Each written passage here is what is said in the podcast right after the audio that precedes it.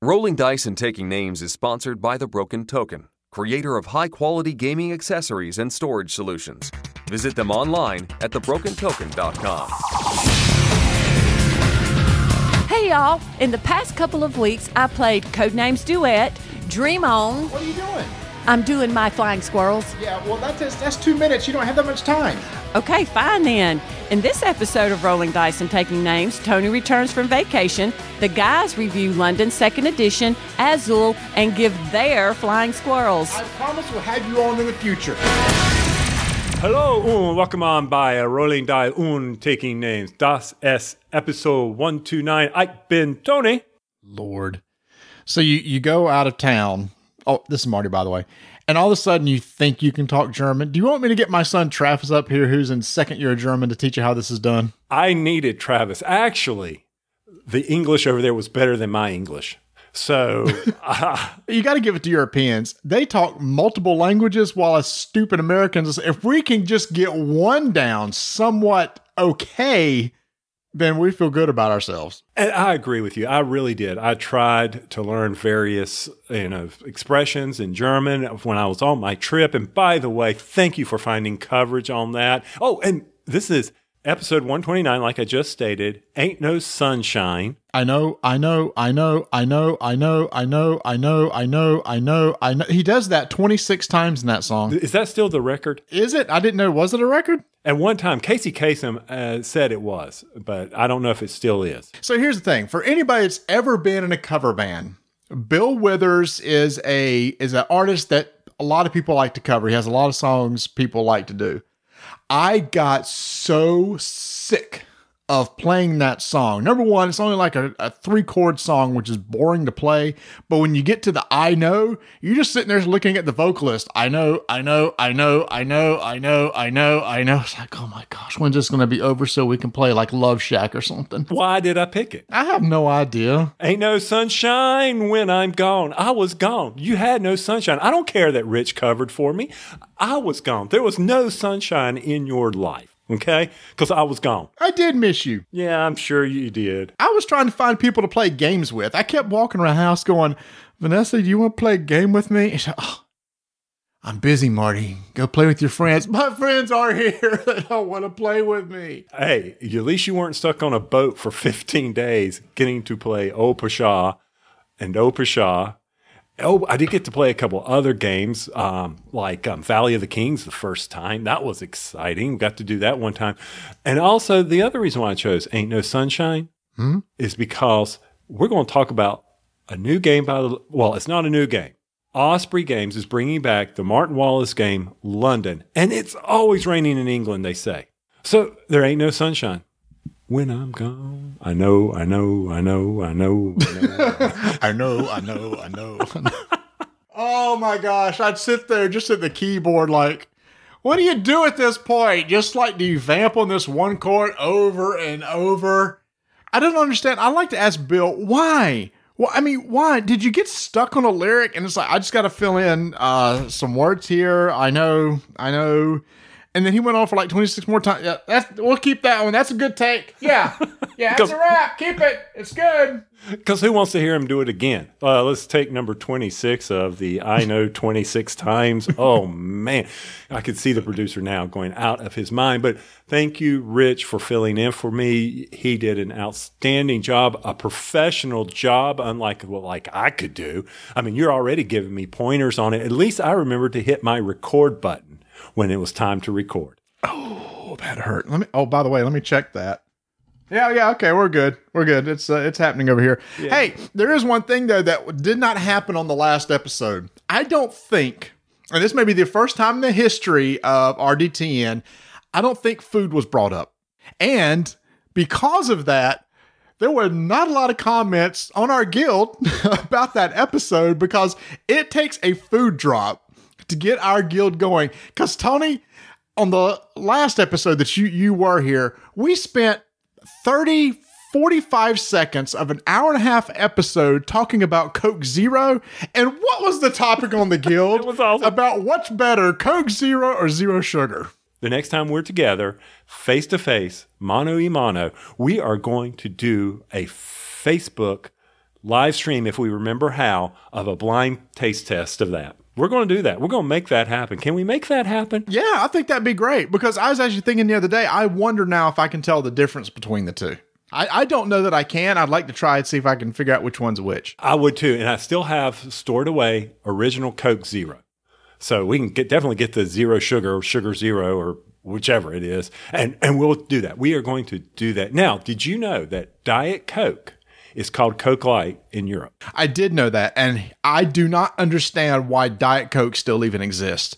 That's some of the most horrible tasting drink I've ever had compared to this Coke Zero Zero Sugar. I just don't understand how people still drink that when there's another option. Well, when you put lime in it like we have here. Uh, but, but I, I was going to say, I thought you said you were curious why they call it Coke Light over there. I found out why they call it Coke Light. Why is that? Because when you say Diet Coke to a German and you say it the way I did, you end up with three regular Cokes because it sounds like the number three, which I think is, we have to get Travis in here, but I think he says dry, or I think that's three. I'm not 100% sure, but that's what somebody was telling me. And I was like, get out of town. So I ordered some sausage and sauerkraut and Diet Coke. And next thing I know, I've got sausage, sauerkraut, and three Cokes. I'm like, okay, something happened. There was something wrong here. Uh, the only thing that I remember that I look, picked up in Europe is when you ask for water, you got to ask for water, no no bubbles. Yes, you do. You have to do that. And it costs you 50 cent euros to go potty. Oh, they charge you now? Oh, yeah. Yeah. Yeah. And boy, they get, they don't like it when you don't pay their 50 cents Mm-mm. or 50 euros, 50 cent euros. I don't know what it's called. 50 euros is a lot, Tony. That's like 60 bucks to take a leak. That's very expensive. 50, it's not 50 cent euro. I don't know. Okay. Enough about that. I, I hate you weren't along with me. I got to see Cologne. We're going to talk about in our Flying Squirrel segment one of the stores I got to visit and the fact that it didn't have strike, but that we'll, we'll digress to that later. And I cannot believe that you played seven continent without me. You know, I would have been all over a 13 hour marathon game. As we were playing this game, I told the guys on our Scurry report, Mark and Nate, it's like, I don't know if Tony can make it through this because there is a lot of discussion as that game goes on. So you flip over a card and you're spending three minutes trying to decide what to do. And I, I told them I could just, if Tony's here, it's like, hurry, hurry, decide, just do something, go. What do you want to do? It's your turn, go. I could just see it now. And if you had kept reading the flavor text, I'm sure it would have been blah, blah, blah, blah, blah, flavor, blah, blah, blah, blah, blah. But I know it was good because I listened. I actually listened to the last episode. Did you listen at two times speed? No, I didn't. I didn't. I don't need to. Well, I appreciate that because some people I've heard Rodney Smith and Watch It Played listen to our stuff at two times speed, and I don't think that is honoring our craft. I told him I don't watch your videos at two times speed. You just skip through them. I mean, hey, let's face facts. I mean, okay, Rodney, yeah, set up. I don't care. I can read that in a book. Okay. I understand you're setting it up for two players because you can't handle four players. Um, okay, very nice. Thank you for covering London. Can we speed this along a little bit? Uh, Josh gets games. Has he got that? Does he got it covered? John gets games. John, John, my bad. And Travis. Oh, nice report by Travis. Oh, why am I reminiscing over the episode I wasn't on? Because ah, I got to be an audience. I do have a question though. Is Seventh Continent can it offer replayability, or can I jump in for y'all where y'all are left off? Not in our current game, you cannot. But the beauty of this is, is if once we finish this curse, win or lose, you could just jump in. So it's not a campaign game per se. It's just that when you start a campaign, you probably need to stick with those players and let them finish it out. But there's four to we got four to six curses that you can play. You can just jump in anywhere. So it's not like a game where it's like you needed to play in this previous edition to find out what's going on. You may not know what the island looks like because we've seen it, but that doesn't matter. So I would love to sit down with you and play it sometime. And like we said in the last show, Nate and Mark still want to sit down and try to, to finish this thing out. It was just, it was getting long in the tooth, man. After six hours, even I was, my butt was getting a little antsy. I can understand that. You're going along and you're playing, even though no matter how many times you felt like it was really a neat game. Yeah, I, I, and, and once you, once you start, once you start with that word, it is hard to stop. Ah, that was funny. I was laughing. I was like, "Oh, you go, guys. Keep it going." Um, what else did I miss while I was gone? I tell you what, uh, you didn't miss, and that was uh, the uh, results of the uh, movie contest from earlier in the year. From what do we change the name to? Uh, screening, streaming, or steaming. For those who haven't seen, who, who, it's a contest that we have where we go through the summer movies, and myself, Tony, Chris Kirkman from Dice Hate Me, and Dan Patriss from Geek All Stars pick three summer movies uh, that they think is going to make the most over the summer. And last year I won, and this year, as a result of me winning last year, I had the last pick each round, and uh, that didn't seem to make much of a difference because I won. I won again. Oh, I'm champion. That is wrong. First pick and last pick. We saw this in fantasy football. Usually on a serpentine draft, they have that distinct advantage of being able to go back to back choices. I cannot fault your logic. I, I totally agree. When we ever did serpentine drafts in fantasy, I loved being either last or first because you could get that back to back and you haven't got to worry about somebody taking something from you. So, but thank you, Wonder Woman. Uh, basically, I don't know how in the world that fell to me to the fourth spot for me to take, but uh, that was my savior right there. And oh my gosh, out of the blue, I just took a shot on it because Christopher Nolan t- movies typically do well. Dunkirk kicked butt. Have you seen it yet? Oh yeah, For, when it first came out, we saw it opening night. Incredible movie. Incredible movie. But what's really surprised me, no one picked this, and which is killing me, is how well it is doing at the box office. Was it included as a summer movie option? Yeah, it was the last movie that was listed on our sheet that we could pick. And I'm like, oh, it's a it was a horror film. It, it was at the very end, so it's not going to get because you know we only run it for so long after that. Well, to the end of September. I'm like, oh my gosh, it's busting 200 million. That would have oh that would have been a sweet pick, and I I would have never thought that because the Dark Tower, it it kind of fell flat. And then what? Oh, don't ever razz the Transformers again. Why's that? Because they did so well for you. Yeah, but that's the worst a Transformer movies has ever done. I think it's done. I hope they're done. Well, I'm just saying that I remember when they uh, compared it to uh, that opening weekend when it came out and they compared it to the previous Transformer movies, it was way down. And I thought, oh, I am so dead. But again, Wonder Woman really carried me through with that. Actually, I mean, it did still did well. It still made over hundred million, but but still. So yeah, that was uh, a lot of fun, and thanks to uh, all those that kind of follow us along, and then those that were in the contest early this year with the Wonder Woman uh, contest, and we'll be, of course, doing it again next spring when we have our big, what is it, screening, streaming, or steaming. That's it. Maybe we should have kept the other name. I can't ever remember it. Um, so, Screaming, streaming, or steaming. There you go. Screening. Screening. Yes. Not screening. Did you say screaming? Not sc- why Uh, would it you be screaming? matter. Screening, like I'm sitting there at the movie theater watching the screen. Screening, streaming, or yeah. Hey, guess what? Uh, What? So on Twitter the other day, uh, Restoration Games was talking about their code names uh, for some upcoming titles. I, I thought CGE did code names. Squirrel. Uh, so Vanessa and I have been playing Codenames Duet. We had played like eight games in a row and had yet to win, and we finally won over the weekend. And I'm glad we did because if we hadn't, I don't think Vanessa would have ever played that game again. Oh, I could understand that because you've got to win eventually. Yeah, and here's the thing: we did a house rule. It's in it's in the rules. I'm sorry it wasn't strict. We did allow proper names. Uh, I know you're only supposed to give like one word proper names, but we were we were allowed the titles to be given just so we could get a win. And Vanessa gave an awesome, awesome clue. Three of her words were. Let me see if you can guess what what the clue might be. It was a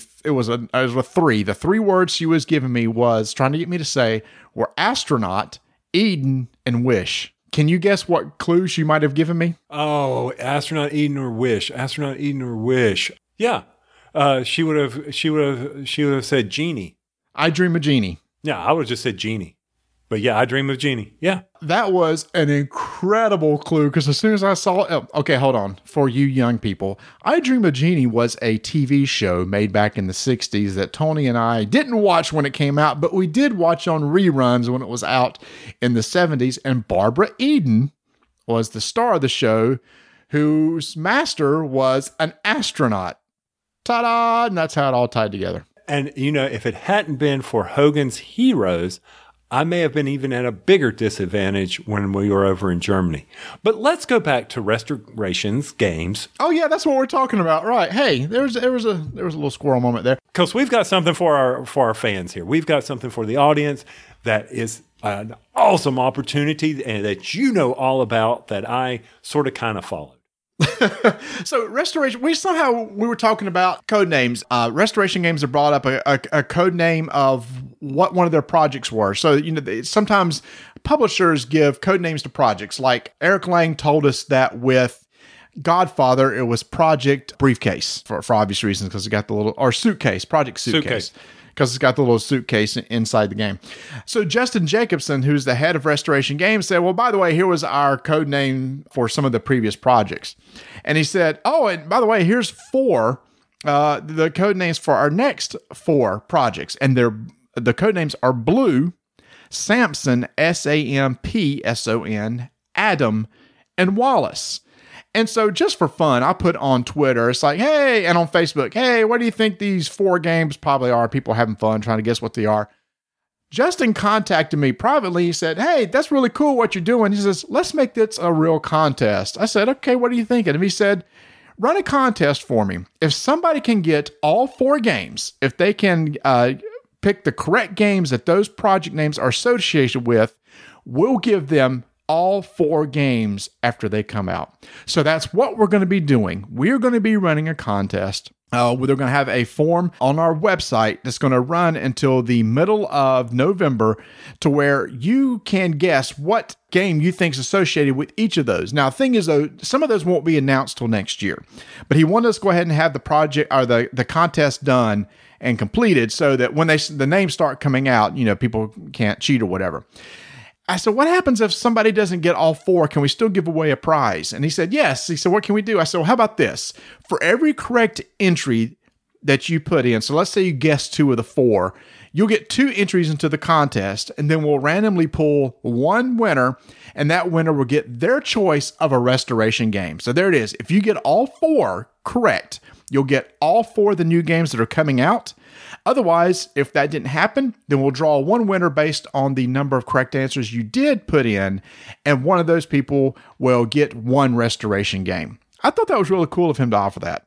Oh, I agree, and it's kind of neat. It keeps driving business because you know we'll be talking about it on the show. I think we'll. How far is this going to run out to? We're going to run it to like mid-November ish time frame. Get in before, yeah, get in before the holiday startup. Yeah, let's let's give everybody like a month until they really reflect and work on it.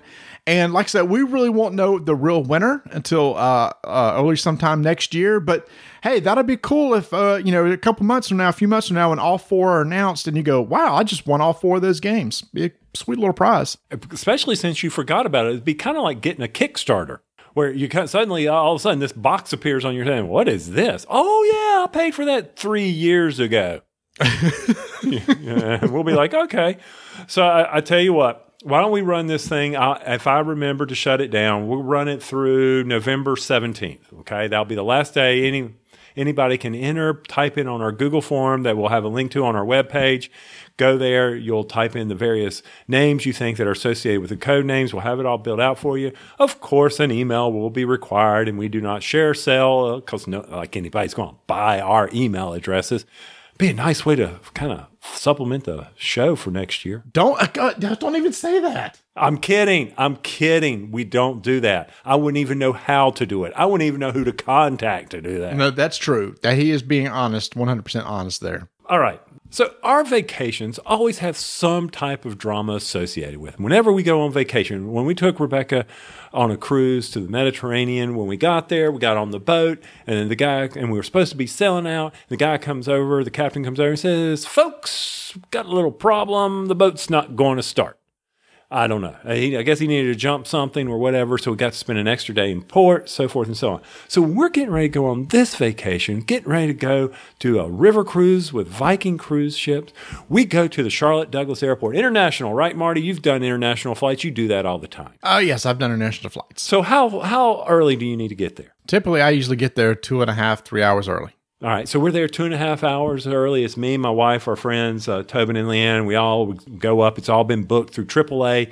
And we walk up to the counter because it's all part of one big package. And we walk up to the lady and we go, hey, how you doing? She goes, good. I see y'all are ready to go on a big vacation. We go, yes, we are. We give her her names. We go, yes, we need to go from Charlotte to Atlanta, Atlanta to Amsterdam, Amsterdam to Budapest. And we need to check these big old bags. And she goes, okay. She pulls, types in her names. And next thing we hear is, uh, Uh oh. exactly. She goes, uh, for some odd reason, we see you in the system going Charlotte to Atlanta. And then in 15 days, we see you doing Amsterdam to Detroit and Detroit to Charlotte. And we're like, well, how are we getting to Amsterdam? And she goes, that's a good question. so I'm thinking this is going to be one of the shortest vacations I've ever taken. Five hours to the airport and back. Come to find out, KLM had canceled our flights back in July. They had pulled, we were still in the system, but they had taken us out of the flights. And she goes, I see you, but you have no seats. The flights are full, but you're part of the full. So we've just got to get this work. We've got to get you in the system again. An hour and a half later. Oh. And I'm like, okay, there better be something coming here. We better be getting something. I think I got a hot towel on the flight. Or I was told everybody everybody was getting hot towels on the flight. It's Not even some flight. nuts or anything? Not an upgrade or anything like that? I got diddly. I got to I got to Budapest, which was good. So I was like, holy cow. So anyway, that was the drama of my flight. Well, that, well, here's the thing. There's a lot worse things than that. If your luggage got there and Yep. you weren't missing flights and having to put on standby and, and waiting around for an extra day or so, there, there's a lot worse. If if it was an hour and a half at the beginning of your trip, that's not too bad. I mean, and everything that's going on in the world, I'm not complaining. It was just funny that this occurred. It seems like always something, but yes, we made it. It was great. Um, That's why I just stay home.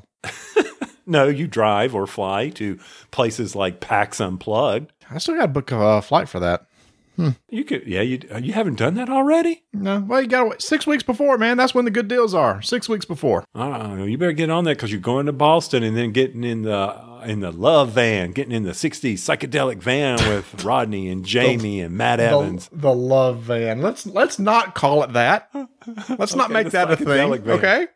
Yeah, let's do that. We could do that like the uh, the mystery van, mystery machine. The mystery machine. There you go. Oh, and I was in Amsterdam. I could have hooked you up with some of that mystery machine. Uh, yeah, you could just go to a, a coffee shop somewhere, right? yeah, go to a coffee shop. And nothing is funnier than having walking through the red light district with someone who has no clue what's getting ready to happen. Why would you even walk through the red light district? Because we had to get to the zoo where our hotel was. Well, you walk didn't walk during the night, did you? No, no, no. Okay, okay. It doesn't matter. Never mind. It doesn't matter. It's 24 7 there. No, that's true. Before we continue on this, I'll end up covering something that I want to cover in flying squirrels. So we got to get, we haven't done those in a while, have we? No, we haven't. I'm going to be a little bit rusty, but I've got a lot of things I got to talk about, and I just hope I can cram each one of those into two minutes. So let's see if we can shake the cobwebs off and uh, see if we can get through one of those.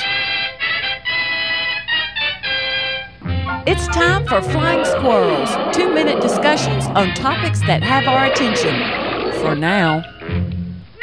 Now here's something we hope you'll really like. This is our special segment called Flying Squirrels, where Tony and I will each pick a topic and discuss it for two minutes because, well, otherwise we'll ramble on like we did in that intro segment. So, uh, to get started, I'm going to kick us off. Tony, are you ready? I am ready, and you are exactly right. That was some. That was a, we should have called that just rambling man instead of ain't no sunshine. You know, I know, I know, I know, I know, I know, I know, I know. Here we go. On Gamasutra, I just found this uh, article that talks about the global board games market, and they're projecting that there's going to be a compound annual growth rate in this market of 9% from 2016 to 2022. That means every year they're expecting a 9% growth. Now, Tony, you and I have been expecting this bubble to burst, and it looks like these forecasters are going, nope, it's not going to burst anytime soon. I mean that's a better return than the stock market, if I'm not mistaken. That's that's pretty good. Nine percent growth. Well, that's not return, that's growth. That's Okay, it's difference. better than the stock market growth. Okay, I uh, fine. Okay. fine. All right. So it's not going to burst. That's what I'm hearing. It's not going to burst. And I was looking at in an article they talk about the reason why, and they said one of the things is is that because the general population finds it's very easy to get into board games. They can walk into Target, they can walk into Walmart. They understand what a board game is and are more likely to pick up and take a chance on it. And because there's so many cool board games coming out, well, the, the, the market just continues to grow, but also Kickstarter's driving force. There have been so many successful projects on Kickstarter that investors are saying, oh, wow, look at some of these board games making millions of dollars in their Kickstarter projects. And it's like, I want a piece of that.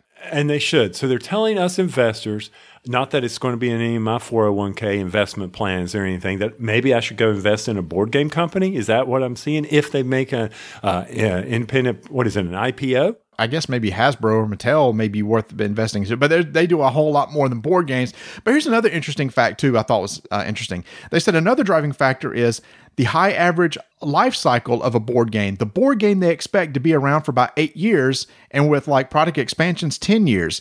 That's a long lifespan for one board game. If you think about it, even though we jump on new games real quick, eight to 10 years is probably about right. Yeah, and you're right. With the expansions coming on, it can go on. And then you've got the re release. If there's a hot game that you put on the shelf and you don't, and it goes out of print, boom, drop it again, like we're going to talk about with London. I know you're tired of me talking about my vacation, Marty. I've already rambled on and on about that, but you gave me one thing I needed to do for you while I was over there, and that was find some authentic Stroop waffles, right? Yes. Michael Legg sent us some Stroop waffles, and you were like, "Man, these are good!" And this is a treat that you know I could I could find anywhere over there. But when I was in Amsterdam, supposedly that's the whole area where it comes from. So I'm walking around all these bakeries, and I'm looking for Stroop waffles. Now I see waffles, Belgian waffles, waffles. Everything is in the bakery. They've got these waffles. They got waffles dipped in chocolate. They got waffles with, very good, by the way. And I'm like, "Oh, look, here's some Stroop waffles." They were the exact same Stroop waffles that you could get in Aldi's here in North Carolina. Wasn't anything special, man. Uh, yeah, so that's the thing. I uh, give my son Travis some of these Stroop waffles, and he happens to work at Harris Teeter. And he went, Yeah, they were like on aisle five, Dad. I like, What? He went, Yeah, you can just go buy these anytime you want to. So, you know, here I was thought I was getting some sort of really cool thing that we can't get here. Like Travis, like, yeah, I'm gonna get you a discount, and bring you some home next time. okay. They're in the packs. And then I, when I was in one shop, I, my wife goes, Man, these are really good. And I know you got some at home. I go, Yeah. And so we asked the guy, he says, Now, are these Stroop waffles? Are they made for your shop? Are they made here in the shop? And he goes, No, but they're made specifically for me and the other 70 shops in Amsterdam. I mean, come on. They weren't made specifically for you, dude. You went down to the local Rewa or whatever, uh, the, the O grocery store, and you picked up some Stroop waffles. So, dude, I'm sorry, Marty. I did not bring you any Stroop waffles home because you can pick them up at Harris Teeter or Aldi's. Even though I don't play a lot of video games anymore, this has been a big nostalgic month for me, Tony, with video games. I'm a huge Metroid fan, and there hasn't been a regular, like, side scroll Metroid since 2004. Well, Metroid Samus Returns just came out for the 3DS. I got it and love it. I just love Metroid. Was so excited to get that. And then right on its heels, we got the SNES Classic that just came out. Now, Vanessa and I did go stand in Walmart at uh, for about three hours on midnight the night before it was released, so we could pick up one, and we got one. And I just love that little system. Uh, I love playing the the old Zelda games and F Zero and and Punch Out. You need to come over here sometime and play with me because I think you'd get a kick out of it. If I get over there, I will be playing board games, not something you and I played back in college. And by the way, which brings me to an interesting point. What the heck is on your face? It, that's that's a totally hey don't be using up my two minutes for that discussion. So let okay. me move on. If you want to waste a two minute flying squirrel on that we can do that. Also nostalgia. The guild wars 2 expansion just came out and guild wars was a game that tony and i played oh gosh 10 years ago and then guild war 2 2 came out and then the expansion came out which takes you back to a map from the original game. I picked it up Oh, Tony, if you ever play Guild Wars 2 again, you've got to get this expansion. It's the desert and the music's all there and it has all this nostalgia. It is such a good expansion. Jumping back into that game has really made me appreciate what that game for what it was. So you and I need to get the uh, you need to get the Guild Wars 2 expansion. We need to go and play the, the latest one again because I think you'll enjoy it. I'll tell you what, I will put that on the wish list, but right behind that new computer that can run Guild Wars 2. That's what I really need. But yes, I want to go back and play Guild Wars 2. That oh, such a good game. Okay, I'm not done talking about my vacation because Marty. Oh, geesh. Whatever. Amsterdam, I was going to a board game store and it was Friday night and they closed at six o'clock. That, that blew my mind. Uh, okay, fine. So I, I couldn't do there, but I did go to one in Cologne, Germany called Brave New World. And it it was easy to find. It was right near the cathedral. Matter of fact, our buddy Rodney Smith, who we've already mentioned in the show, is going to be going there with him when he goes over to Essen. You know, he's doing that big mega geek nation trip. You know about that? Uh, yeah, yeah. I hear about it all the time. Hey, I'm going to Essen. I'm going on a big geek nation trip. Look at me. I'm Rodney Smith. By the way, I still have his shirt that he left in the hotel room. I need to get to you so when you see him at PAX Unplugged. So, Okay. anyway, Brave New World. Incredible game store. I mean, they had some stuff from GMT, DVG, all these war games. They were just amazing. You had the Warhammer, you had the Warmachine, you had all these incredible games. I was looking for some classics. They didn't have those. They didn't have Strike, Strike One against them. But I asked the guy who was working there, I said, okay, you've got to hook me up with a game that everybody will be jealous of over in the US that I can bring home and say, ah, look what I got, guys. Look what I, Eric, come play my game with me. And he goes, yeah, I, I think I got something for you there. You know what he pulls out? What? Terraforming Mars. I ain't, I ain't get that. Uh, what are you looking for? Some like some type of Euro game? Well, yeah. Isn't that what you're known for? We're in Germany. That's what you're supposed to be known for. Come on, man, figure this out. So anyway, I figured out what the problem was. They're getting ready for Essen, so he didn't have any new stock. But that was a- an incredible store. Rodney, enjoy it. When you go to a brave new world, you will be like, oh man, this is so incredible. Speaking of nostalgia and video games, a nostalgic store that Tony, you and I used to frequent a lot is Toys R Us. Uh, you and I used to go in there and, you know, we used to invest in toys thinking it would be good for our future. Oh, yes, the Todd McFarlane Spawn action figures, or better yet, the little micro machines. Oh, so much. We would get over there in time to hopefully get the new releases. And when they're opening the boxes, yeah, that didn't pay off. I know. Well, it didn't work out for us. And not only did it not work out for us, I don't think it's working out for them. They just filed for Chapter 11 bankruptcy. They owe a lot of money to suppliers, and they are hurting now because they need a big Christmas to save them. But, like, for example, they owe Hasbro $59 million, and Mattel is about $136 million. And so now these companies don't want to necessarily give them a lot of product to put in their stores because they're not may, may not get their money back. So they're kind of in a catch 22 situation. And I feel kind of bad for those guys. I don't, I'd be sad if Toys R Us goes away. Yeah, I understand, but when was the last time you set foot in a TRU?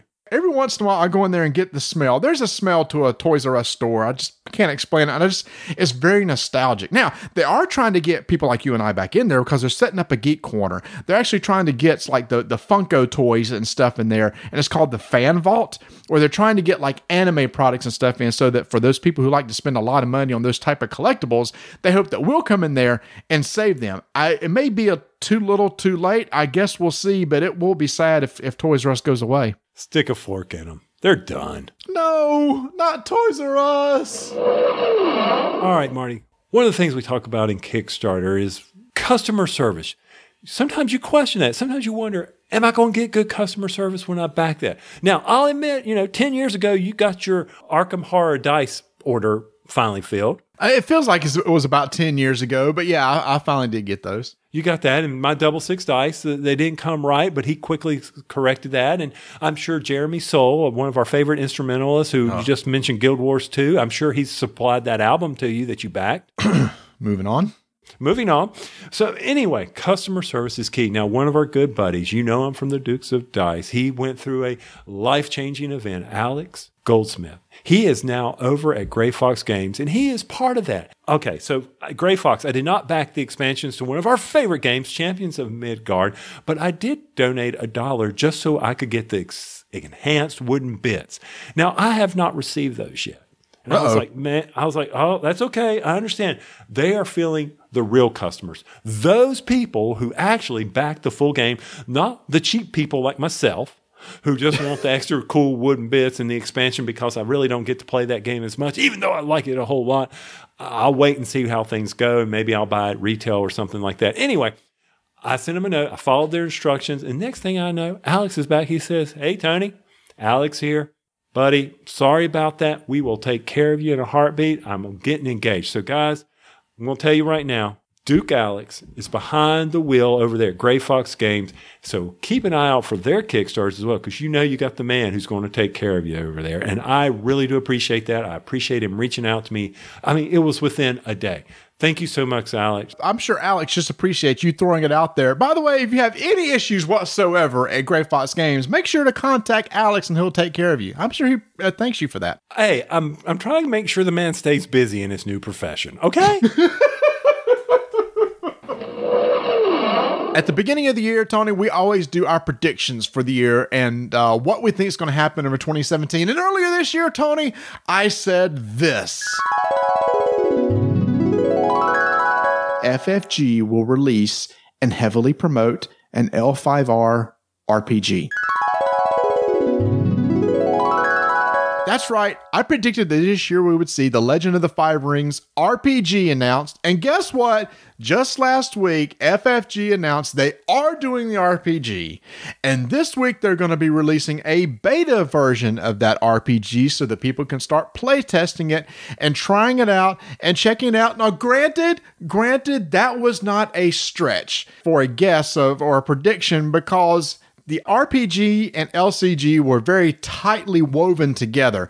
So the fact that there was the card game but no announcement of the RPG, okay, I figured it was going to be coming. Well, it is coming. And so even though I may not get our my other predictions right, I did get this one, and I actually am very interested to see what they're going to do with this. yeah, I tell you what. Why don't we stack it in behind Lord of the Rings, Star Trek, and then L5R RPG, which is going to happen. It's going to happen. Granted, I'm not saying that we throw it on the stack with all the other RPGs. I'm just saying I'm interested to see what they're going to do. How they integrate it with the card game is going to have that same uh, integration between the RPG and the card game. My only issue is is uh, FFG is doing custom dice for their RPGs again. Why can't FFG just use standard off the shelf dice? What's so custom about? it? Why can't you could probably color them or something? Or is Well, it? it's just got custom icons and everything on it. But anyway, hey, so far I may be uh, only one for three, but I'm at least batting 333, and that's really good in baseball. You thought I was done talking about vacations? Ha!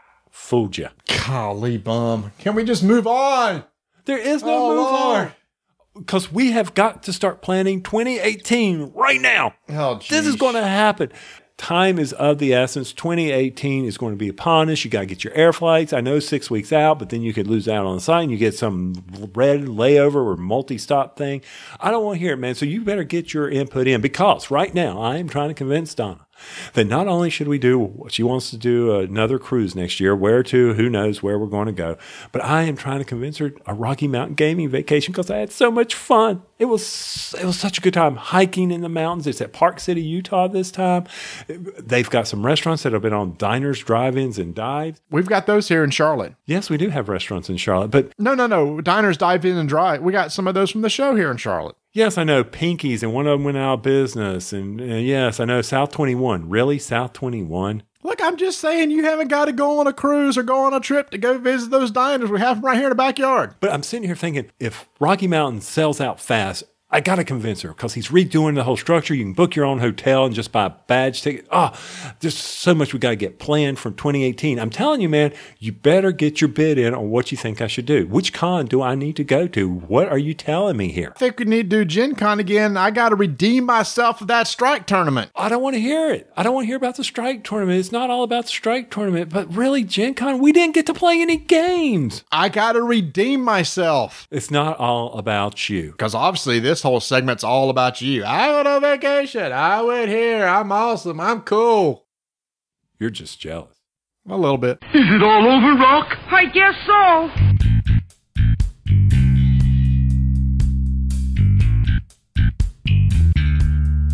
The Broken Token, all your gaming organization needs are right there on that webpage. If you haven't been out there lately, be sure to go check it out. They've got a ton of organizers that will help you get ready for the holidays. That's right, it's not too early to be looking for the holidays. That gamer in your life, that friend of yours, especially if you don't bring them something from Europe, you might want to go out to the Broken Token and pick them up a small little smackerel of something.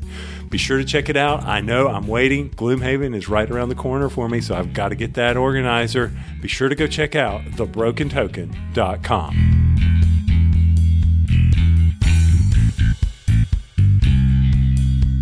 All right, Marty, at Gen Con, we got to see the artwork for the new, redesigned, rethemed, redone Osprey game from Martin Wallace, London. And we got to play it. Well, it wasn't rethemed. Okay, what would you call a retheme? Well, a retheme is like taking a theme and changing it to something else. The theme is still exactly the same. We're trying to rebuild London after the Great London Fire. Okay, but but we got rid of the map. There's no map to rebuild. There's no city. It's just a bunch of cards. No, that is true. Yeah, in the first version of the game, you had a map and there's some area control and stuff, but that's not changing the theme. That's just trying changing the game and some of the mechanics. But the theme is still the same. See, I never got to play Martin Wallace number one, London. Well, guess what? I never got to play Martin Wallace. well, it's like a brand new game London. for us, isn't it? It is. It is. And that's okay. I hate that we can't compare the two because there have been a lot of uh, t- not a lot of talk online comparing the two, and I think the biggest difference was the lack of the map. Because even when we played the other night, and I put it out on Twitter, people were saying, "Wow, that looks odd without the map being there." Because the board really now just consists of slots to put your cards that you're going to be buying over the course of the game for the purpose of building up your city and running your city to try to generate some money and help deal with poverty and, and poverty and rebuild London. because amazing enough, it's not the winner is who has the most money. No, uh, uh no, it's who has the most victory points. Yes, but they weren't called victory points. No, they weren't. They were prestige. Is that right? Am I see? I'm beginning to get all the. See, maybe that's it. Maybe that's how they're going to trick me. I can no longer say it's victory points. That people are going to call them different things. I, I know. I think they kind of trick us on our on our last show. We talked about Shadespire. They were called glory points, Uh-huh. and now these are prestige points. So instead of calling them victory points anymore, people are coming up with new names. It's like, haha! See, it's not the person with the most victory points. But you're right. At its heart, it's an engine builder with cards. Okay, executive summary from me, real quick, is I really enjoyed it. I, I don't know about you, but I, I enjoyed it. Yeah, and, and so it's funny, Tony. I, when I saw this game and I thought engine builder, that's that's thing you and I really connect or really match up on engine builders. We like our 51st state and our imperial settlers. We're looking forward to alien artifacts.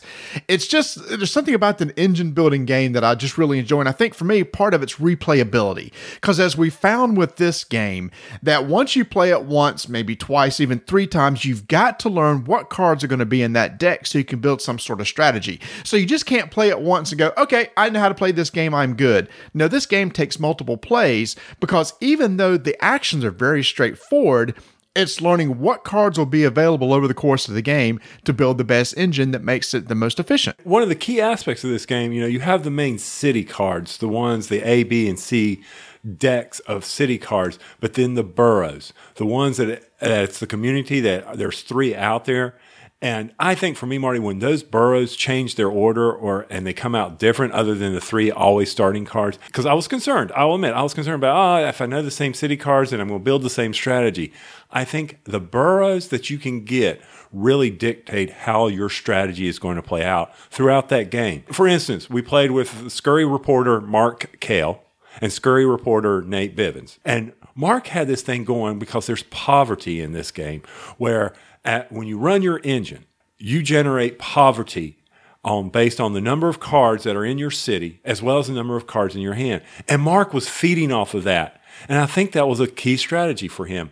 Where I'm sitting over there looking at, I was building up boroughs with streams to them and how I could generate the income with that. Because certain cards said, hey, your boroughs, if they're next to the river, you get money.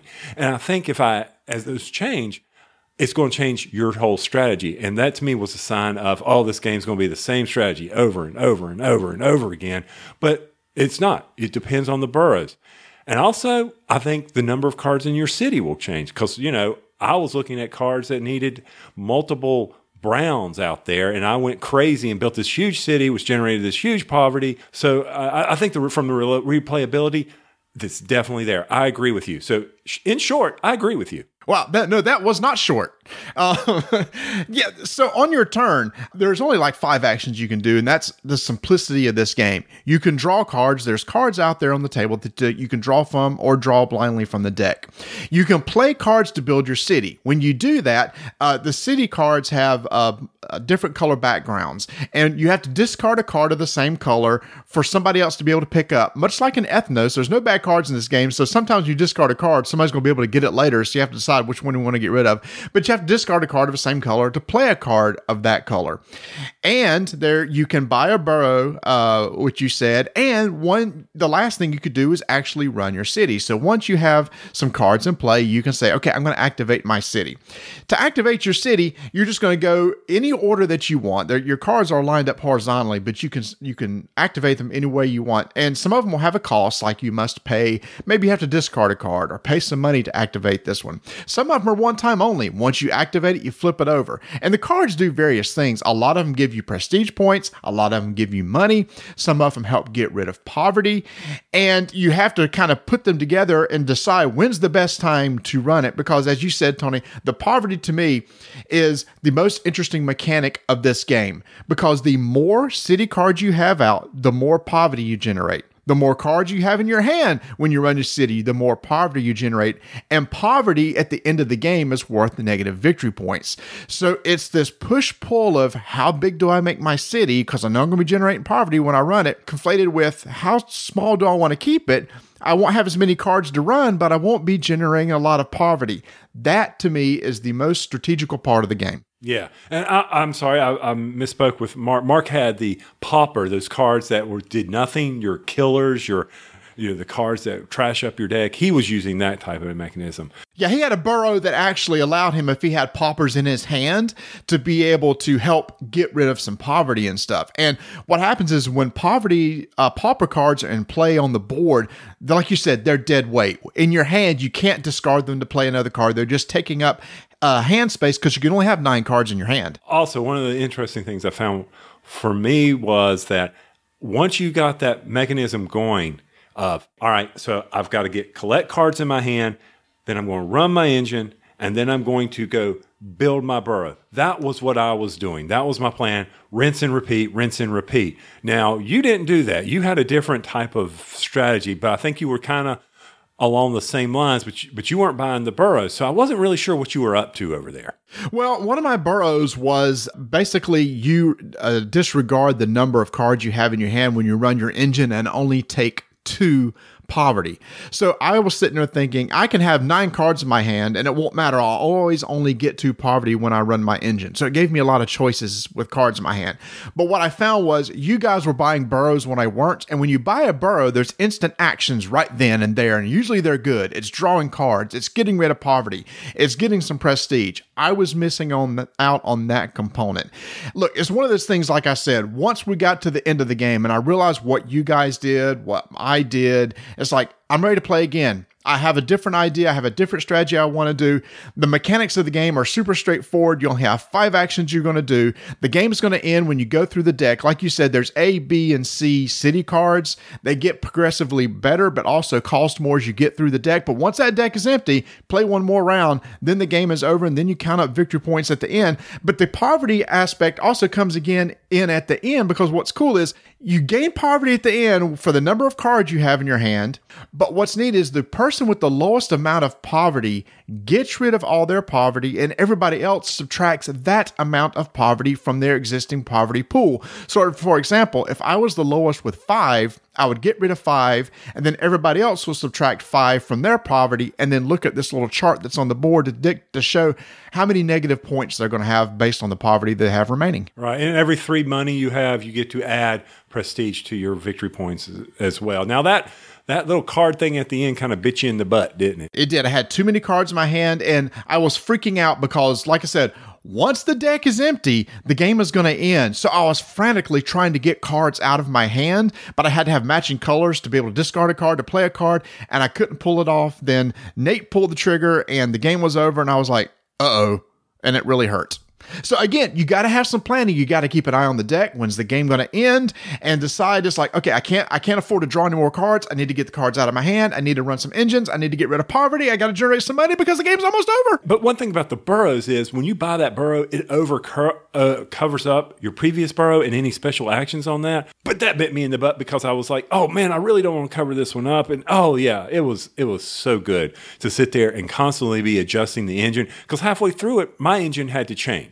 I went from generating money with brown cards to saying, okay, I need blue and pink cards now. I like that. I enjoyed that mechanism of being able to change the engine halfway through the game and not feel like I was going to be punished. Now there's some, yeah, there, there was some things in there that I'm not sure about. I'm not sure I, I thought about it right. There's still these little nits. Like there was cards that you couldn't flip. Now, correct me if I'm not, if like I had one card that was a heavy victory point because certain cards, when you build your city, have victory points on the, bo- on the bottom of them that you get to count towards your victory point. Look at me, prestige that you get to add in as well, right? Right. So when, if that card doesn't get flipped, can you cover it back up to flip it? Kind of like you do in, say, Imperial Settlers, you know, where you have to raise a building no, no, no, no, no, no. That you know, and in fact, we didn't talk about that. So there, when you play your card, you can start a new stack of cards or play it on an existing stack of cards. You just cover the one that's there, but you don't lose the points.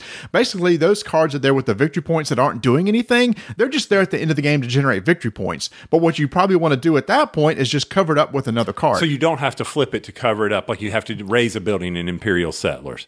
That's correct. You do not. And I had one of those. And later, when I got home that evening, I was like, oh man, I could have flipped that one over. It was dead weight. And I wanted to mm-hmm. play another city card, but I didn't want to start another stack, which I knew would yeah. add more poverty to my freaking engine, which I didn't want to do either because Nate's over there really keeping the poverty low. And I'm like, oh man, this is going to hurt me. But in the end, I was first loser. yeah, I know. I was I was dead loser. Yeah, we talked about the stacks. People are like, why would you stack up cards? Because the number of stacks you have when you run your engines, the number of poverty that you're going to generate. So you may not want to have a single card for every uh, uh, stack. You may want to say, you know what? this stack is no longer doing any good. I'm going to put a card on top of it, thus not generating an extra poverty at the end. So let's go ahead and talk about some of the maybe the thing, the little nitpicky things. Tony, one of the nitpicky things with me was the iconography and some of the graphic design on the cards it took us a little while to understand what was going on because some of the cards, the background would de- uh, generate, uh, tell you like the, well, a darker background with money means you have to pay. A lighter background means you get money. There's different sections of the cards to, well, you got to put it in you got to pay this cost to put it into play, and then there's a, maybe another cost in there to actually run the engine.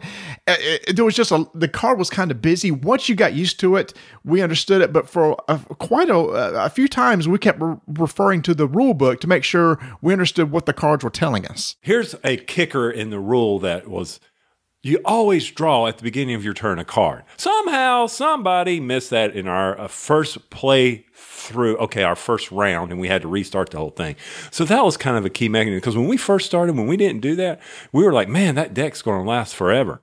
No, that that was a big rule that we had to get right. But for and I like that. I'm glad we found that because at first that was going to be a negative for me. But hey, we played it wrong. Imagine that. yeah, so it's amazing. We play it wrong the first time. It's like let's play it again and play it right. Yeah, uh, the purpose of drawing a card every round is basically that's your your clock. Uh, but you can draw a card from the deck or draw a card from the board. Yeah. And uh, we didn't mention this that there's only so many slots on the board, and if those fill up and you have to discard a card, you actually wipe a whole row of cards and they go out of the game. Another thing that we kind of had an issue with too, and Nate really had an issue with this, were those particular cards that were like an action card, like they were a person. And when you put it into play, it was almost like a free action. Hey, you're going to get to uh, play this card and you get to draw a few cards and play it for free and then discard this one. There were only like five or six of those in the deck we were kind of wondering why were those in there? Why did those need to be in there? Because those were super powerful if you happen to get one in your hand. Yeah, but I think on some of the videos I saw or read some things that it was an adjustment from previous, but not having played the first one, really don't know. I didn't mind that as much. I didn't have an issue with those cards because there weren't that many in the game. But because the game was so good, we will be playing it again. Oh, multiple times. Yeah. Yeah. I mean, we, we played it uh, a couple times and uh, I'm like anxious to play it uh, again. Graphic design is really uh, nice. The the art on it is uh, really uh, really great looking art. The cards are super thick. They have a linen feel, high quality.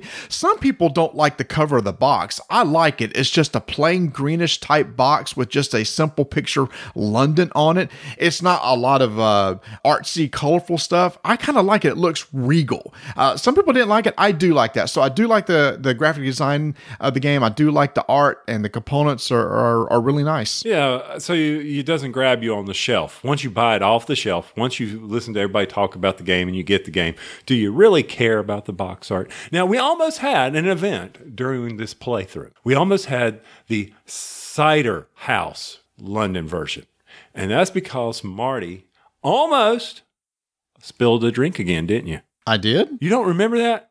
I thought it was you. Somebody almost spilled the the. I it must not it must not have been me this time because I I don't remember doing that. So maybe it was somebody else. Because we were playing at the main cable at Carolina Tabletop. You know, we had taken the leaves off, and mm-hmm. the drink holder right there. The drink holders on that table are elevated. They're not deep well. You know, and I think some, I I know it wasn't Coke Zero Sugar didn't get spilled. That was mine.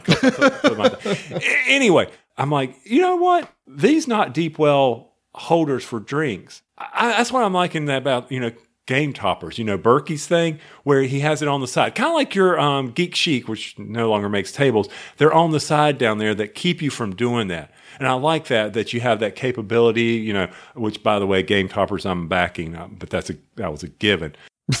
well, no, yeah, I know what you're saying. Yeah, uh, the table we are playing on, the actual rail has a real recessed well for putting a drink, but it easily could be toppled over. With Berkey's uh, game toppers, you actually set the drink down farther into the well so that the center of gravity is way up on the bottle, so it won't be easy to knock over, and it's below the table surface. Right, and I mean, I like how it's modular, and you can put in either the wine glass or whatever the cup holders like you have on your table. And why did I go down this? Is because I thought it was going to be a funny story about you spilling a drink again, but I was wrong. That's okay. We'll just blame someone else for that. That's okay. Okay, let's summarize London. Let's let's say what we think about it if we haven't already said it. I like the game.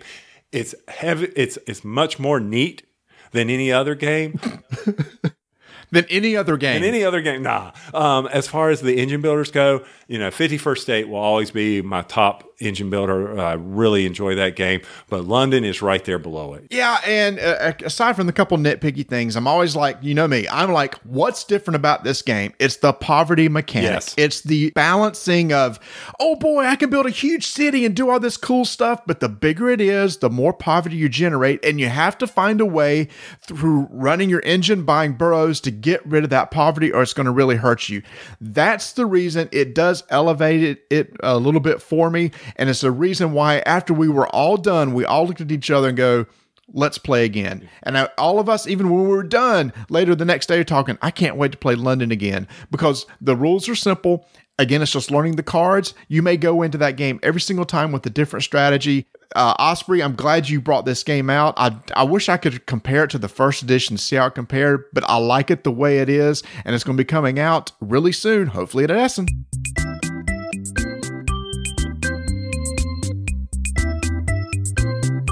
Big game coming from Portal to Essen is Alien Artifacts, and you can still get it. You can pick it up there, but also coming out this week is First Martian. Sure, you may have pre ordered it and got it, or maybe you got it at Gen Con, but if you missed that, you'll be able to go out to your store. And this has been a big release week for Portal as they've released a new update to the app, they've released new, new scenarios. Ignacy's trying to get you primed for the release. So don't forget, you can go to your store, get First Martians. If you're at Essen, you can get Alien Artifacts. It'll be available in your store soon after that. And if you want to find out more, you can check out portalgames.pl.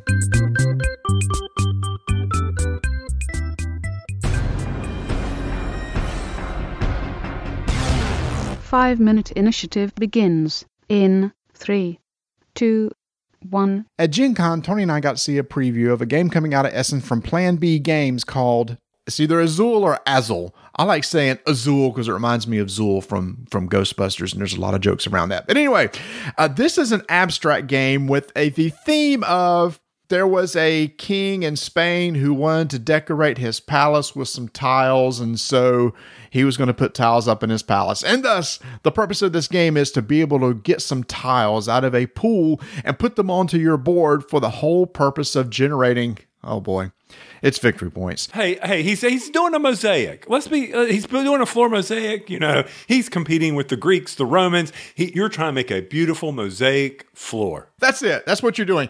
To me, it reminds me of like an app, an app of like Bejeweled or Candy Crush, as you're trying to manipulate tiles and get them into a certain place on a board so it, it generates points. On your turn, you're going to be able to pick up tiles that's on the board. You start out with a number of little market circles that have four tiles per market. And what you're going to do is you're going to pick up all the same color from that tile and push the others to the center. Once there's tiles in the center, you can also pick up all the same color of the tiles from the center of the table, and then the rest of them just stay there. And then you put them on your board. During the first phase of the game, uh, you're basically trying to fill in, there's a five row uh, grid on your tableau that has one square at the top, then two, then three, all the way down to five squares. And when you pick up those tiles, you must put all of them in one of those rows. If you can't fit all of them into a row, they fall down to the floor, which will generate negative points during the scoring. Once all the tiles have been claimed by everybody, you go to the scoring phase. If a row has is full of tiles, you'll take the rightmost tile and slide it over to that mosaic grid that's on the right hand side, which is a five by five. Each row has one of the five colors. You slide it over to the matching color on there, and then you'll score a victory point. If you move it over and it's by itself, you get one point. If it connects to an existing row, you count all the tiles on that row, you get points. If it connects to uh, a column, you count all those in those and get points. And this is going to go until somebody has a row of a completed row of five in their grid, and then you're going to count the most victory points and you win. That's really it in a nutshell, but like a lot of cool abstract games, the rules are simple, but it's hard to master. Okay, I'm going to summarize it in Tony speak here. All you're trying to do is screw your neighbor over because you you want to force him while you're trying to build your tile up. You're trying to say, okay, I've got to take these so that other people are going to be forced to have those tiles fall at the bottom and take negative or not be able to complete because you got to carry those stupid tiles over to the next round if you don't complete a row. It's a puzzly game that you got to get the strategy right. I need to fill this row, but am I going to give Marty whatever's left over? And then he's going to be able to do this really hard row. Am I setting him up so that he can score all these other points? Oh man, you got to really think through this. It's very, it's not chess like in the complexity, but you really do need to think multiple steps ahead on which which deal you want to do, which row you want to do, how you want to build it, how you want to score your points. And you got to think through that because on the next round, not all the spent tiles go back in the bag to be pulled out again. They're in the box to be discarded. So you, you got to think through that. You got to see what's going, what the potential is, because there were times that certain ones came out and we were like, oh crap, the wrong ones came out and matched up wrong. Very fun game, very quick game. Boom, Tony, seal of approval. With a minute 10 left, you've already given it the seal of Well, you just approval. spent two and a half minutes reading the freaking rules. Okay, uh, I'm glad you hit on the aspect of the stick it to your neighbor because you would think in an abstract game like this is very solitairish. It's not. Once you've played this game, gosh, I've played, I don't know, six, seven times now, you start to look around at the other people that are playing and realize, boy, if I take these particular colors, I'm going to screw him over and he don't have a place to put that particular color because once a tile, a color tile goes into the right-hand side where you score, that row can no longer take that particular color. And you can realize, oh, that guy can't afford to take any more reds, especially at the end of the game when all the slots are filling up. Then it is just, oh, there's a lot of backstabbing at that point. But that's the brilliance of this game. There's the puzzly part of trying to make sure that you try to complete columns and you're trying to get all five of a color in there because they're worth 10 points at the end. Or if you can complete an entire column, you get an additional points. You're trying to satisfy this all up front to get it, but all while, while trying to screw your neighbor. And Tony, the components, oh, those tiles are gorgeous. Yeah, but I want quickly before we run out of time. Backstabby. It's not a mean backstabby. Yes, you're going to go after each other, but you don't feel vindictive when you do it. So that's what my wife will like about this. She doesn't feel mean from it. Yeah, the components top notch. In fact, I had people say that if it didn't have the nice little tiles in it, they had no interest if it was just cardboard chits. This is going to be coming out of Essen. I think this is one of those that could be up for an award next year because it's easy to play, abstract, quick play, 30 minutes. Yeah, I've played this game a lot and I'll continue to play it more in the future. Five minute initiative is complete.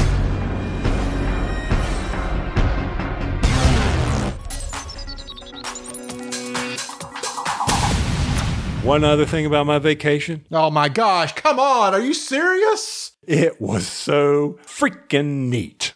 There, I'm back. You gotta love it. Do I?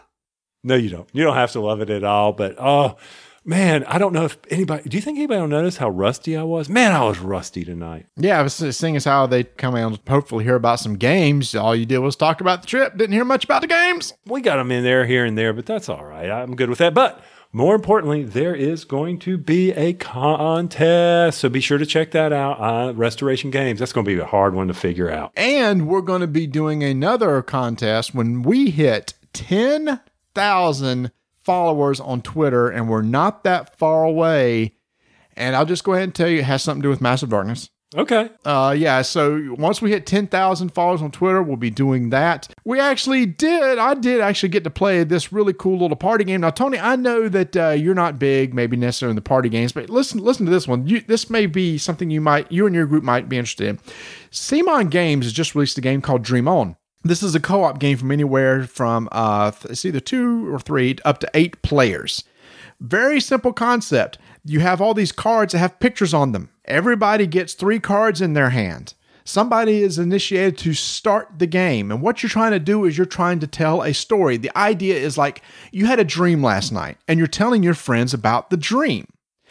And there's a timer, and you have so many, you have like two minutes to tell your dream. And what you do is you flip over the top card, and whatever the picture is, you start the dream. So, say it was a cow. It's like I had a dream. I had a, I was there was a cow standing out in the field.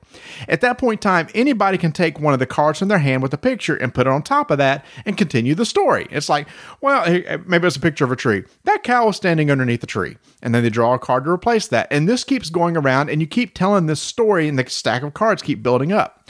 When the timer ends, whoever the last one to place the card takes those deck of cards and turns them upside down. So they're the one on top now is the first thing that was told.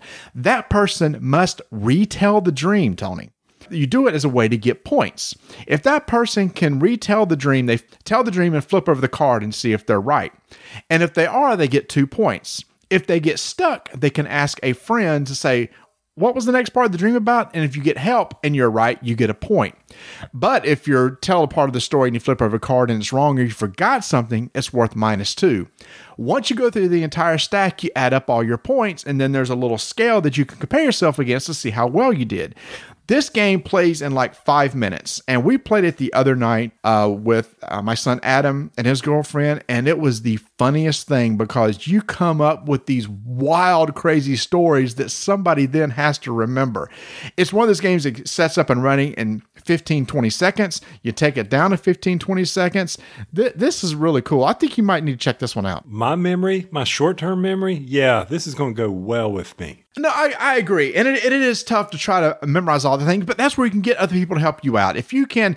And what was so weird is people go off on these tangents and tell these really odd stories, and it can either go one of two ways. Either it's so bizarre, you remember it, or it's so bizarre that you can't keep track of anything. You almost want to tell a very coherent story so that you can retell it uh, exactly.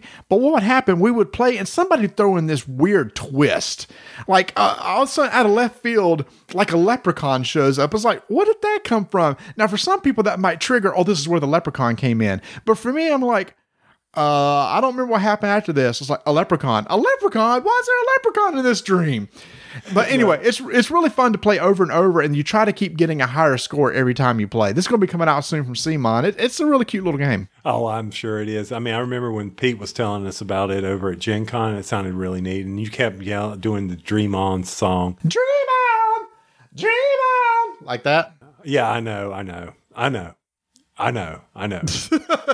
yeah, I, I, I know what you did. That's that's okay. I'll let you get. Well, I, I just was trying to refresh your memory in case you forgot because you said you have a tor- short-term memory. I said, "Dream on, dream on," like that. question. Yes, answer. Will, will we run a contest when I reach ten thousand subscribers in Instagram? I mean, that's we'll have to be podcasting for the next fifteen years. I was going to say we sure can, but I don't know if we're going to be around that long. I hope so. I hope to collect uh, social Oh, oh, speaking of which, I almost forgot. Thank you for bringing this up. Thank you. I have a bone to pick with you. What? So you're telling me all these awesome things you did on your vacation. So hey, what am I going to do? Let's see what Tony's doing. Let's go out to the Instagram page and check up and see what kind of pictures Tony's been posting from Amsterdam and this awesome store and this stroop waffle thing that he was telling us about. There ain't no pictures. I didn't know you went on. Tri- I, you may not have gone on trip because I hadn't seen any pictures. You could be making all this up. Why didn't you post any pictures? Two reasons. Two. Ah, here we go. One, two. Here we go. Reason number one, I didn't have Wi Fi until I was on the boat, and that was satellite. And I tried to post one time, and it just chugged and chugged. It was like I was at a 300 baud speed modem. I'm like, forget this. I'm not dealing with this anymore. Number two, and I told you this, and you obviously didn't forget because you brought it up here. Right before I went on my trip, Duke Energy put encryption on all of our phones to, so we could get our emails. I have an S4, and the encryption software likes to reset the password at 60 days. But everybody, oh, shut up. Just listen to me. Anyway, so when it does that on the 60th day, it starts doing it every 24 hours until I can call customer service and get them to reestablish the passwords. And guess what they did? They fried, I got a brick for a phone. I didn't have my cell phone. I had to put my SIM card into Donna's old S4 and it didn't have any of the software loaded, nothing. So, boom, that's why it is. You touched the nerve with stupid Duke. Oh man, I just spit all over my mic. See what you did to me? All I heard was blah, blah, blah excuse. Blah, blah, blah excuse. I did try to post one, and it was where I was in the um, Brave New World, and it was all the Portal games in German.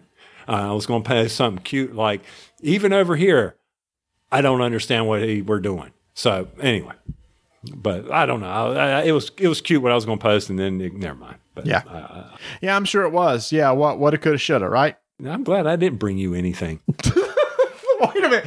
Hold on. Stop. What do you mean you didn't bring me anything? You didn't bring me a gift? I figured this: if I wanted to bring you Stroop waffles, I'd go to Aldi and pretend they came from Amsterdam. Say, No, here no, you go. wait. Uh, there's a lot of other stuff over there you could have brought me.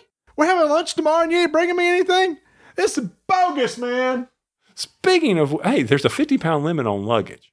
And I was gone for 15 days. I had to pack 15 pounds of underwear because I wasn't going to wash anything.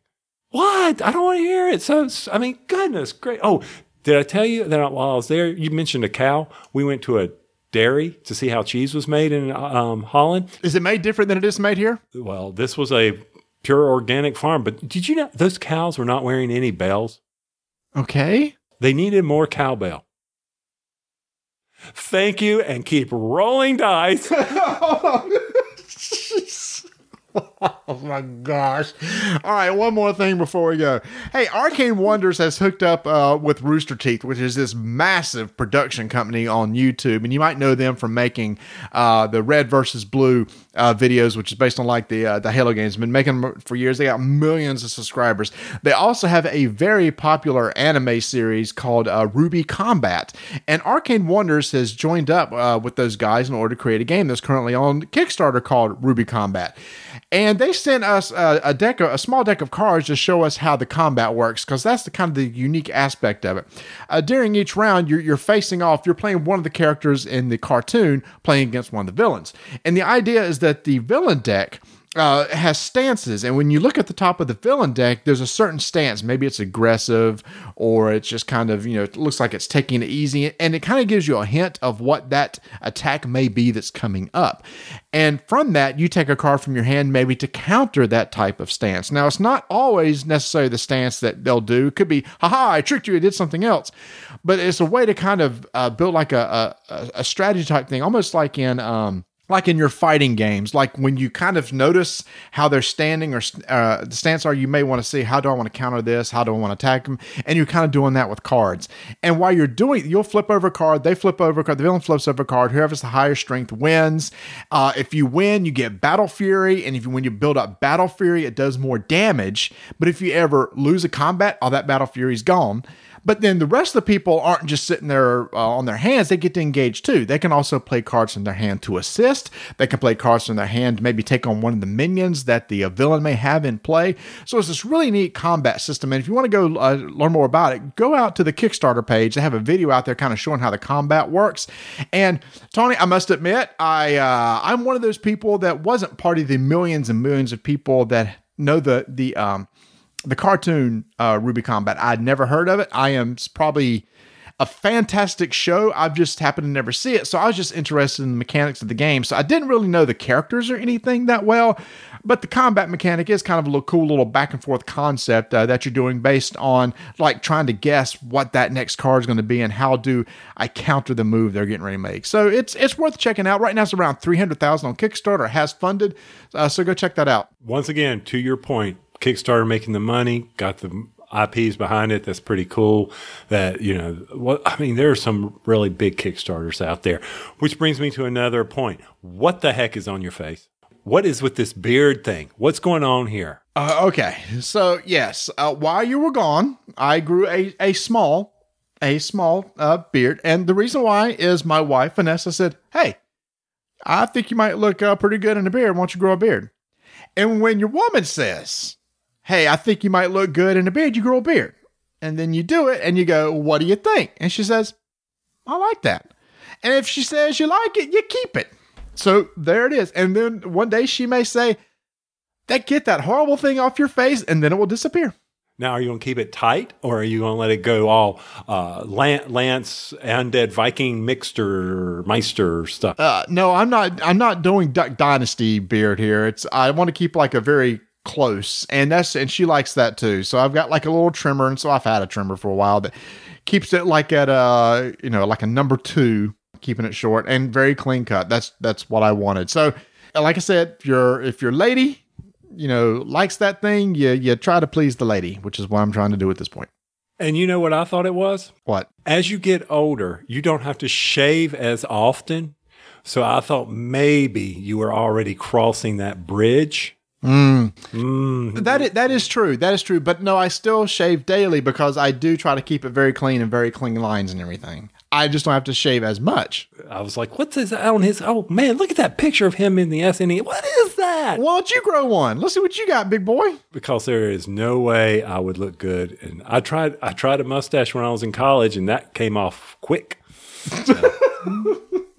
I, that was not a Tom Selleck. That was for sure. All right, well, keep rolling dice. Wow, that was really abrupt, wasn't it? Oh, well, I mean, I'm looking at the time. I'm like, I'm tired. I'm spent. Yeah, I mean, I've been on vacation. Did you know? I've been oh my gosh, yes. Oh, t- please, and taking names. Please just get out of here.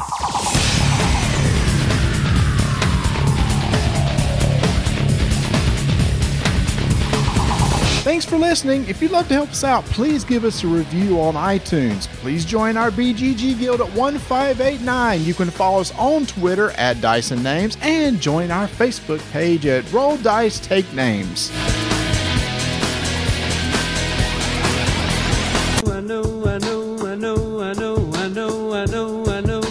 See, it just goes on and on. I know, I know. See, he just won't stop. He knows. He knows. Yeah, I know.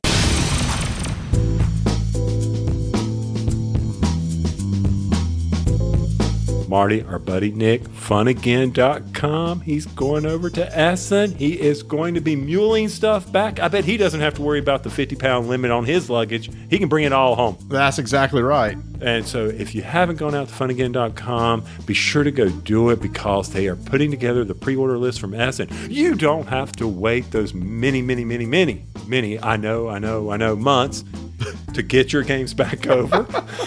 they will come as soon as he gets back. That's right. So be sure to go out and pre order at funagain.com. The Essen Muling service is taking orders as we speak.